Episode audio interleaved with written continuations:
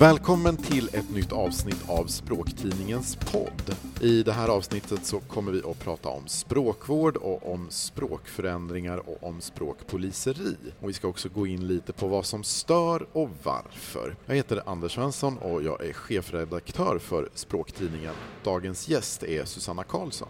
Hejsan, vad roligt att vara här. Det här avsnittet det spelar vi in på bokmässan i Göteborg. Så om det finns lite omgivande sår eller så här som kanske hörs lite i bakgrunden så är det därifrån det kommer. Susanna, du är docent vid Göteborgs universitet. För många av våra lyssnare säkert också känd som språkvårdare på Språkrådet, och du är dessutom föreståndare för språkkonsultprogrammet här på universitetet. Så att det är väl ingen vild gissning tror jag att du är med om att utbilda ganska många av morgondagens språkvårdare. Och idag ska vi som sagt tala just om språkvård och språkpoliseri. Men till att börja med, vilka tendenser ser vi i svenskan idag? Vilka förändringar är det som pågår? Det är ett par olika som man brukar prata om. Man brukar prata om att det sker en utjämning, att vi pratar på mindre olika sätt med olika personer. En demokratisering, att vi försöker göra det allmänna språket till mer tillgängligt för fler. Vi pratar om en intimisering, en internationalisering, men också en teknifiering och visualisering. Så det är lite olika ingord som vi sätter på vad som händer i, i språket i, i offentligheten idag. Om vi pratar om då till exempel teknifiering, visualisering, internationalisering, vad, vad innebär det? Det innebär till exempel, internationalisering betyder, innebär ju till exempel att vi lånar väldigt många ord. Teknifiering, då handlar det om att språket medieras genom informationsteknologi, logiker till exempel. Att vi skriver i sociala, sociala medier, då händer någonting när vi använder tekniken som kommer med informationsteknologi eller med olika plattformar. Till exempel, att vi skriver på Facebook, då skriver vi på ett speciellt sätt. Som inte är det sättet vi skriver när vi skriver ett traditionellt brev för hand, om vi fortfarande gör sådana saker. Vi ska ju prata lite om, kan man säga, mötet mellan språkvård, språkförändringar och språkpoliseri. Jag känner själv, ja men, jag får ju väldigt mycket mejl från läsare i olika sammanhang. Jag har väl noterat, tycker jag åtminstone själv om jag ska analysera min, min mejlkorg, att det är lite olika skäl där man uttrycker oro, och där vissa typer så att säga av oro eller vissa typer av språkförändringar väcker olika typer av irritation. Jag tänker, en av de här är intimisering, och jag tror många har noterat att det finns ett, ett vad ska man kalla det för, ett nytt niande mm. som man kan möta ibland ja, men i vissa butiker. Och det här är ju ett niande som ja, kommer nu då femtio år efter, efter du-reformen. Och vissa kan bli förnärmade av att bli niade. Samtidigt som de som säger det väl, tror jag egentligen bara vill visa att de är artiga. Och, men vissa då tolkar det som ett sätt att, att visa distans. Jag undrar, vad, vad är det som händer här när man, ja, men hos de som känner sig lite stötta? Är det gamla klassskillnader som spökar, att, att man förknippar du och ni med det? Eller vad, vad kan det vara som händer? Jo, men det, det är det antagligen. Det som, det som det verkar handla om ofta, det är att man har olika förståelse för vad det här niet är för någonting. Den som jobbar i en butik och säger ni till en kund menar troligen att vara artig och att visa att jag gör dig nu till en kund och jag gör mig nu till en som erbjuder service. Medan den som reagerar negativt på ett ni har kanske ett minne av förra gången som ni var ett ord som användes som tilltal i olika sammanhang. Där, där det var en fråga om en klassskillnad mellan den som säger ni och den som blir tilltalad som ni. Och där det här niet var inte någonting man använde uppåt, utan någonting man använde neråt. Den som saknade titel kunde vara ni. Så om man, om man inte kunde säga ingenjörn eller direktörn eller frun eller borgmästarinnan till någon, så kunde den personen vara ni. Om man inte visste riktigt hur, hur man skulle tilltala den, för att det här var en person utanför titelsystemet, då var ni en resurs. Så det var alltså inte riktigt artigt artigt, utan det var någon man inte var så nära att man kunde säga du, Men inte en så fin person att man, att man kunde veta att den här personen har en, en viss utbildning eller social status i samhället, att vi kan sätta en, en, en titeletikett på den. Då blev det ni. Och om man har en, en förståelse för det och en, också en förståelse för vad den här typen av, eller en viss typ av förståelse för vad den här typen av inrankning av människor i en hierarki kan göra, så kan ni vara provocerande. Så har man, har man till exempel en, en uppfattning om niandet som att det skapar hierarkier, så om man är emot att, att skapa hierarkier, då kanske man inte vill bli inordnad varken uppåt eller neråt i en, i en relation med en, någon, som, någon som man pratar med i, i butik. Medan den, som, den i butiken antagligen bara, bara vill ha ett sätt att visa jag är nu respektfull mot dig. Men om det här uppfattas på en, ett sätt av mottagaren och ett annat sätt av den som säger det, det då, då kan vi få ett problem. En annan sak som jag tycker att jag noterar ofta är ju när ja, men personer irriterar sig på det som väl jag antar hamnar inom facket internationalisering. Mm. Och det är många som då starkt reagerar på vad de tycker är onödiga lånord, och då mm. i synnerhet engelska sådana. Går det inte lika bra att säga nätdagbok istället för blogg eller formgivare istället för art director eller så här? Vad är det som skapar irritationen där? I just det här fallet skulle jag säga att här är det nog en fråga om att man tycker att men det, det svenska språket har ord som redan gör det här jobbet, och så varför ska vi då låna de här orden som gör samma sak? Det finns någonting där om att man en uppfattning kanske om att ett ord ska ha en funktion, och om, man, om den funktionen är redan fylld så är det onödigt med en, ett ord till. Och framförallt behöver vi verkligen importera ett ord till. Att vi kanske, kanske tycker att det är schysst med synonymer. Det kan, det kan berika språket, men måste vi låna in dem när vi har ett eget ord?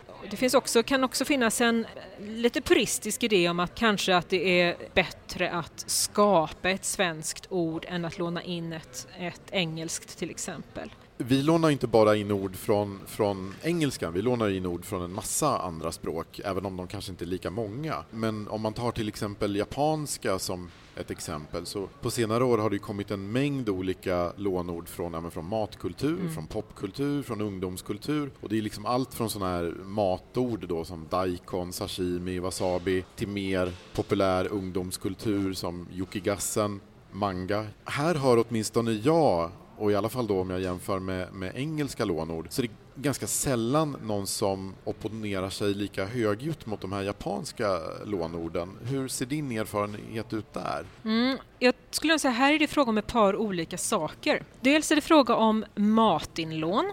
Och inlån när det gäller mat verkar inte irritera folk så himla mycket jämfört med samhällsbärande ord till exempel. Så det kan man liksom se när, som kaffelatte, zucchini, rucola. Det är inte jättemånga som irriterar sig på de orden. Och samma med, med inlåning av japanska ord. Så vi behöver inte hitta på liten fiskbit eller så för sushi, utan, utan vi, vi är nöjda med att låna in sushi för att man, det kommer med maträtten. Så, så dels är det så att det kanske inte det finns liksom inte en, en existerande eh, motsvarande rätt som man bara kan säga, ja, men det, det är ju samma klass av rätt som den här som vi redan har, vi bara sätter in den i samma fack, utan det är någonting helt nytt, och då, kommer, då behöver man en benämning som kommer med. Det är också fördelen att det är ganska förhållandevis enkelt för någon med, med, som kan svenska att uttala de här orden, även om det inte kommer låta som japanska. Men det går, det går att inordna, liksom, det går att böja och det går att göra sammansättningar och sådana saker. Man kan se hur språkvården har resonerat med ord som zucchini till exempel. Vad heter zucchini i plural? Heter det zucchinier eller zucchinisar? Eller hur ska det vara? Då, då kan man se i texter, texter kring zucchini att då pratar man om vad är zucchini i italienskan? Ja, men det är en plural. Det är en zucchina och flera zucchini. Det, det är ju redan en plural. Då, och det ska man komma ihåg. Det kanske räcker att säga flera zucchini. Medan med motsvarande typer av ord på engelska, då är man väldigt noga med att vi ska ju inte ha en s-plural. För s-pluralen är främmande för det, för det svenska grammatiksystemet. Och där händer någonting. Var, varför, varför är det okej okay med den italienska pluralen? När det inte är okej okay med den engelska pluralen. Så olika språk kan ha olika status i hur språkvården behandlar dem. En sak som jag funderar lite på är, ja, men hur ser egentligen styrkeförhållandena ut, om man nu kan prata om några sådana, mellan engelska och japanska i ett svenskt perspektiv. Kan språkvården så att säga tillåta sig att vara lite mer tillåtande på, säg, japanska lån för att de inte är lika många och för att japanska inte uppfattas som ett hot mot svenska, medan man kanske har en mer negativ syn på lån från engelska för att där de är mer påtagliga, de är fler. Finns det något sånt samband eller? Jo, men det, fin- det finns nog absolut ett sådant samband. Här är det frågan om hur många olika samhällsdomäner som ett språk blir jo- långivare till svenskan. Så engelskan blir långivare i väldigt många olika domäner. Så det är populärkultur, det är teknik, det är medicin, det är, det är vetenskap. Det bara fortsätter och fortsätter. Vi tar, så våra, våra nyhetsmedia är väldigt inriktade på nyheter från en anglosaxisk dominerad värld. Det påverkar på fler, fler fronter så att säga. Om man tittar på hur språkpolitik har sett ut i Sverige de senaste tjugo åren så har engelskans påverkan varit en faktor i utredningar som Mål i mun och Bästa språket till exempel, som i sin tur har påverkat hur den svenska språklagstiftningen ser ut. Det är så stor påverkan som man kanske är lite mer restriktiv. Och man är framförallt restriktiv när det kommer till kanske inte enstaka lån eller, eller sådär, utan när, utan när man börjar märka att men nu är det en hel verksamhet där, där majoriteten av orden inte är igenkänningsbara som svenska ord. Eller att man börjar märka att vänta nu här, nu har, börjar vi få grammatiska böjningsmönster som påverkas av ett annat språksböjningsmönster. Då, då börjar språkvården eh, gärna dra öronen åt sig lite grann och säga att här händer någonting mer än att det kommer ny maträtt, vi tog in ett nytt ord. Men sen så är det också det här med, med liksom subkulturer. Att många av de här japanska orden som du räknar upp, de hör till specifika subkulturer som stora delar av vuxenvärlden inte har insyn i, eller en bred allmän vuxenvärld inte har insyn i och kanske inte riktigt förstår eller ens vet existerar. Så mangakulturen till exempel, den har ju sin egen terminologi. Så lyssnar man på andra poddar som till exempel Science Fiction-bokhandelns podd eller sådär, så då får man lära sig jättemycket på manga-terminologi om man inte kan den innan, har jag märkt. För att annars hänger man inte med. Men är man inte intresserad av manga, då möter man aldrig detta. Det är inte någonting som plötsligt dyker upp i myndighetsspråk till exempel. Eller i en, i en vetenskaplig text som handlar om någonting annat än manga. Utan då är det ganska slutna domäner där de här orden inte går utanför så att säga. Så spridningen blir begränsad. Och sen så är det det här med, när det gäller mat, då verkar det som att det finns lite av en status nästan i att maträtten ska ha kvar sin, sin ursprungliga benämning. Så det har man kunnat se tidigare att i, i, en del, i vissa språkvårdssammanhang så, så rekommenderar man till exempel att men rucola heter, det har också ett svenskt namn, senapskål. Det är klart, när man, om man odlar rucola då ser man ofta både senapskål och rucola står ofta på påsen med frön. I affären så står det aldrig senapskål, det står bara rucola. Och det är någonting som händer med att vi, vi verkar gilla att mat är lite exotiskt. Och det är lite mer exotiskt med rucola än med senapskål. När vi pratar om språkpoliseri och språkvård så i, i, ibland förändras ju också normer. En sak som du har undersökt själv är ju bland annat de och dem. Ända sedan åttiotalet så har ju språkvården ansett att då i konstruktioner med preposition plus dom plus som, ungefär som jag fick kaninen av dem som väntade på bussen, så går det lika bra med både de och dem. Trots att det nästan har gått fyrtio år sedan, sedan den här ändringen så är det ju ändå rätt uppenbart att den här rekommendationen inte riktigt har nått ända fram. Jag får fortfarande väldigt mycket synpunkter på det här. Om det är någon däremot som skriver jag fick kaninen av det som väntade på bussen, så kommer det, ja, men kommer ett gäng mejl där någon är, ja, men, säger att men det här är ju fel, varför gör de så här? Nu är journalisterna på den här tidningen inte helt uppdaterade med det svenska språket. Och det, som sagt, så det är många som irriterar sig på det här fast det egentligen då inte längre betraktas som fel och inte har gjort på ganska lång tid. Hur kommer det sig att det råder sån osäkerhet fortfarande i just den här språkriktighetsfrågan? Det är en jättebra fråga. Dels tror jag att det är så att det finns fortfarande rätt så många yrkesaktiva som har, har gått i skolan vid en tid då det fanns en tydlig, tydlig eh, norm att nej, men det ska vara på, det ska vara på det här sättet och det andra är fel. De är som regel idag i en ålder när de har rätt så mycket inflytande på arbetsplatser. Sen så är det också så att det är en genuint klurig språkfråga. För ofta är det ju så att det, alltså det som ställer till problem, det är ju att det här domet som kommer efter som, det är ofta, inte alltid men ofta, subjekt då i bisatsen. Om man, om man liksom bara plockar ut bisatsen och analyserar den så blir det subjekt där. Det är genuint lurigt att även om man kan göra en grammatisk analys av, den här, av de här meningarna som det är frågan om, så är det lite klurigt för man kan lätt fastna i att men om man tittar så här så är det ju så här, men om man tittar så här så är det på det här sättet, och det är också det som är grejen. Så det är en genuint lurig språkfråga. Men också att man har lärt sig. Det här var ju svårt på sjuttiotalet. Det här var svårt på femtiotalet. Vi vet faktiskt att det här var svårt på tiotalet. Alltså det förra tiotalet. Vi vet det för att det finns handböcker som är riktade mot gymnasister på den tiden.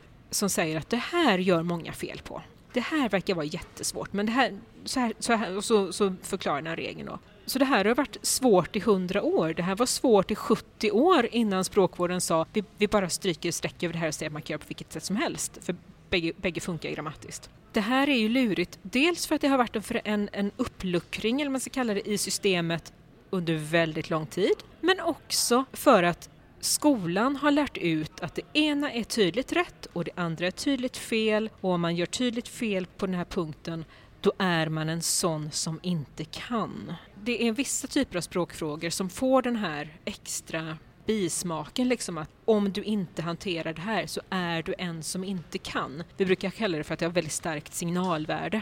De språkfrågorna, de tenderar att leva kvar. I språkvårdslitteratur så brukar det kallas för inlärd irritation. Att vi lär oss att irritera oss på de här fenomenen. En annan sån här kursändring eller vad vi ska kalla det för som har skett på senare tid gäller före och innan. Det är idag accepterat att använda innan som tidspreposition. Ungefär som Henning Mankell gjorde i romantiteln Innan frosten. Som ju, jag minns när den kom ut för vad är det, ungefär femton år sedan. Mm. Väckte en hel del uppmärksamhet. Han är ju, var ju mycket väl medveten om att det här var inom citationstecken kanske kontroversiellt och tar ju upp det här i boken också.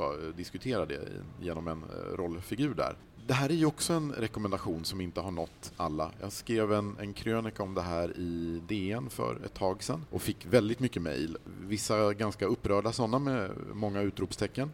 Så det finns fortfarande en hel del som irriterar sig här. Vad är det egentligen som skapar den här typen av irritation? Det kan ju vara väldigt många olika saker. En sak kan ju vara att om man har erövrat en norm, man har lärt sig någonting, kanske med viss ansträngning i skolan och fått... fått så här belöningar i form av betyg och det har, folk kan läsa det man skriver och folk tycker, tycker att man skriver bra och så. Och så plötsligt säger man att det, det där som jag har kämpat hårt för att tillägna mig, det har inget värde längre. Men det är inte så himla roligt.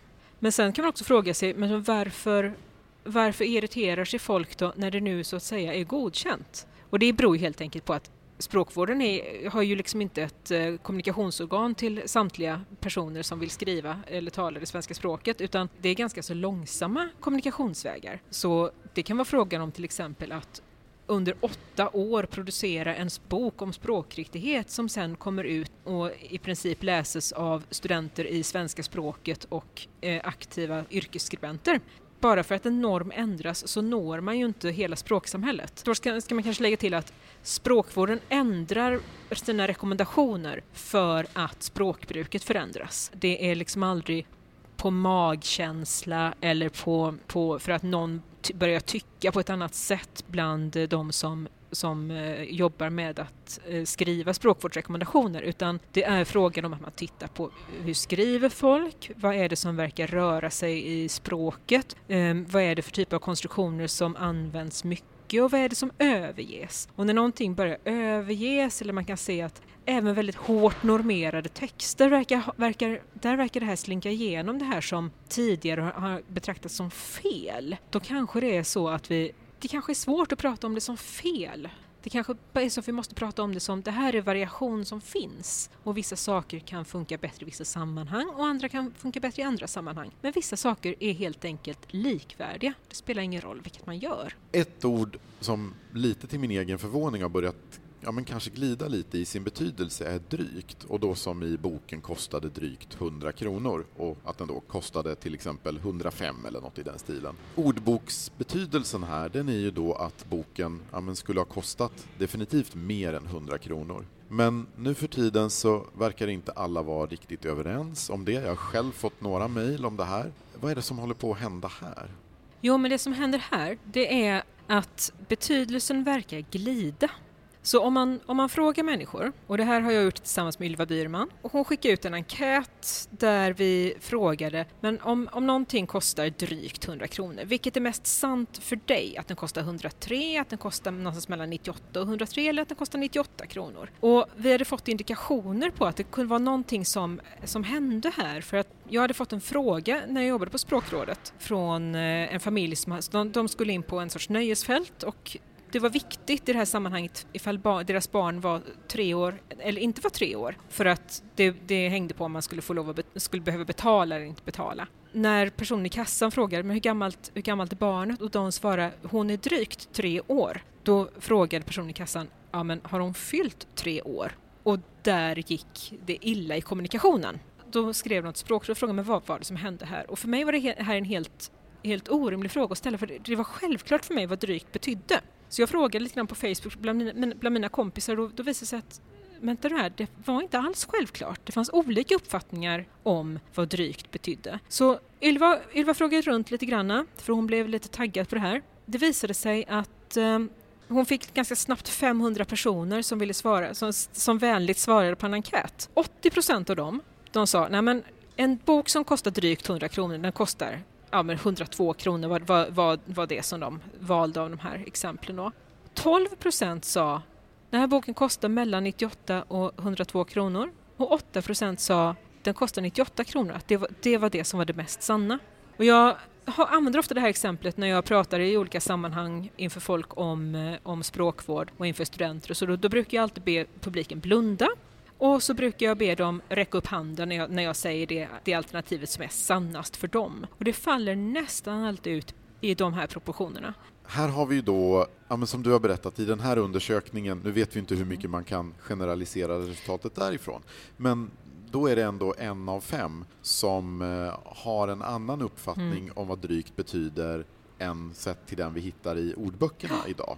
Och då är ju frågan egentligen hur många behöver så att säga, säga fel eller ha en annan uppfattning om vad drygt betyder förrän den här ska börja betraktas som korrekt? Det är, det är en jättebra fråga. Alltså, man, man, man kan ställa den extrema frågan. Om alla säger fel, blir det rätt då? Ja. En språkförlängning har gått så långt att eh, vi till exempel inte längre kasusböjer i svenskan, annat än i ett par små, små, små rester som är, man går till sjöss eller man sitter till bords. I inga andra fall sam- äh, kasusböjer vi. Det betyder att, att gå till skolas, det är fel. Det är, inte, det är inte längre svenska, det är inte grammatisk svenska. Det är någonting annat, det, det är att man leker med en historisk rest. Så ja, om en form eller ett, ett böjningsmönster eller ett system eller så helt överges av språkbrukarna, då blir det mönstret fel i det samtida språket. Det är rätt om man backar hundra år eller tvåhundra år när det är levande, men idag är det inte rätt. Men det luriga är, var någonstans mitt emellan slutar det vara entydigt eller börjar det bli ett problem eller leder till missförstånd eller börjar det bli någonting som, ja men vi har nog kanske övergett en betydelse. Här, här är det lite lurigt. Det, det finns ett par uttryck som när man pratar om, om betydelse så, så säger man, ja men det, det, man det är bra att veta att det, har, att det här har motsatta betydelser, till exempel att göra någon en björntjänst. Det kan dels betyda, alltså ordboksbetydelsen, den traditionella betydelsen är att det är en otjänst. Man försöker hjälpa en någon kanske, men det blir inte bra. Eller man, det, ja, det är dåligt i alla fall. En, ny, en nyare tolkning av ordet är att det är en stor och fin tjänst. En sån som en, en stark björn från serievärlden gör, till exempel. Analogt med Björn Kram. Varför skulle inte det här förledet betyda samma sak i bägge de här två sammansatta orden? Då är det ofta så att man i olika typer av sammanhang när man pratar med de här orden, man säger att det är bra att veta att, att det, här, det här kan leda till missförstånd. För att det, en del uppfattar det på det här sättet och en del på det andra sättet.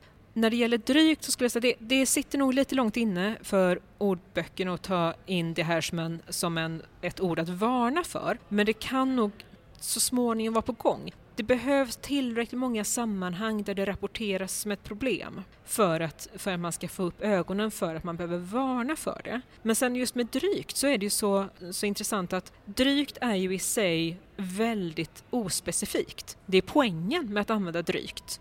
För om, om man säger att någonting, ja, jag har en, en dryg deciliter, då är det, ja, det är liksom ett rågat mått då. Men om, om det är väldigt viktigt hur många milliliter över två deciliter som det är, då berättar man hur många milliliter. Så poängen med drygt är att det är ospecifikt, att det är ungefärligt. Det är svårt att utläsa från en text om drygt betyder lite mer eller lite mindre än, utan det måste ju uppstå ett faktiskt problem. Medan med björntjänst, där blir det tydligare med de adjektiv som används runt det här ordet fall, fall uppfattas som positivt eller negativt. Så att det beter sig på ett lite annat sätt än andra tvetydiga ord, som där man sätter någon sorts varningstriangel på orden. Att använd, använd gärna ordet, men var med, medveten om att folk kan miss, miss, missuppfatta det. Jag tillhör ju själv, måste jag ju medge, de som fortfarande studsar på den här lite, ja, men som jag tycker då, nya användningen av drygt. Även om jag ser att det finns en viss logik i det. För drygt är ju, ja, men som du redogjorde för i de här exemplen, drygt är ju i sig ungefärligt. Så att det, inte helt, det känns ju inte helt ologiskt att, att det används i betydelsen ungefär. Men jag tänker,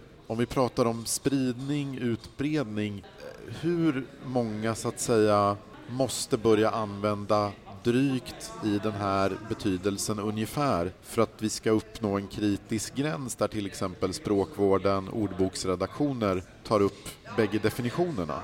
Det går inte att säga exakt att till exempel när femtioen procent av språkbrukarna ska ha anammat ett bruk, då är det majoriteten, då kommer det in i ordboken. Utan det som, det som händer med ordböcker, det är ju att att lexikograferna som gör ord, alltså ordboksmakarna, de undersöker text och de undersöker förändringar mellan texter från tio år tillbaka och texter nu och texter tjugo år tillbaka och texter nu, och förändras ordförrådet och vad är, vad är det som vi, be- vi behöver lägga till i ordböckerna och vad är det vi behöver dra ifrån för att det inte längre används. Och då, då, de tittar på frekvens, men det finns liksom inte en, en exakt frekvens att ja, men nu åker det ut eller nu kommer det in, nu har det ändå kvalificerat sig. Det, det är inte som att kvala till O S, utan det är en mycket mjukare, mjukare verksamhet. Så I det, I det här sammanhanget, när ska språkvården börja varna, eller som säger, sätta, sätta en varningstriangel på att ord, det här, det här kan missuppfattas eller så? Ja, men det,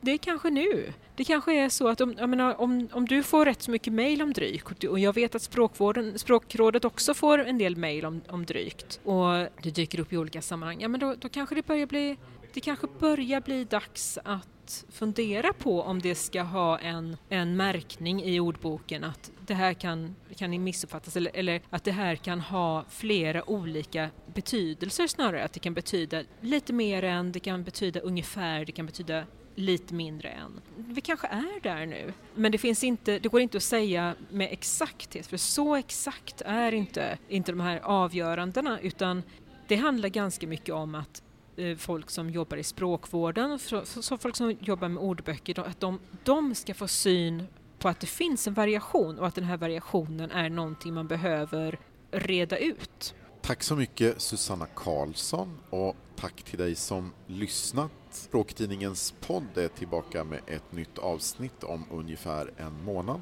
Om du gillat det du hört får du gärna swisha ett litet bidrag till ett två tre ett fem sju nio nio tre sju, och beroende på i vilken poddtjänst du lyssnar på det här så får du gärna ge oss en liten stjärna eller ett hjärta eller en tummen upp. Om du är nyfiken på Språktidningen och vill teckna en prenumeration så kan du gå in på språktidningen punkt se. Tack så mycket och på återhörande.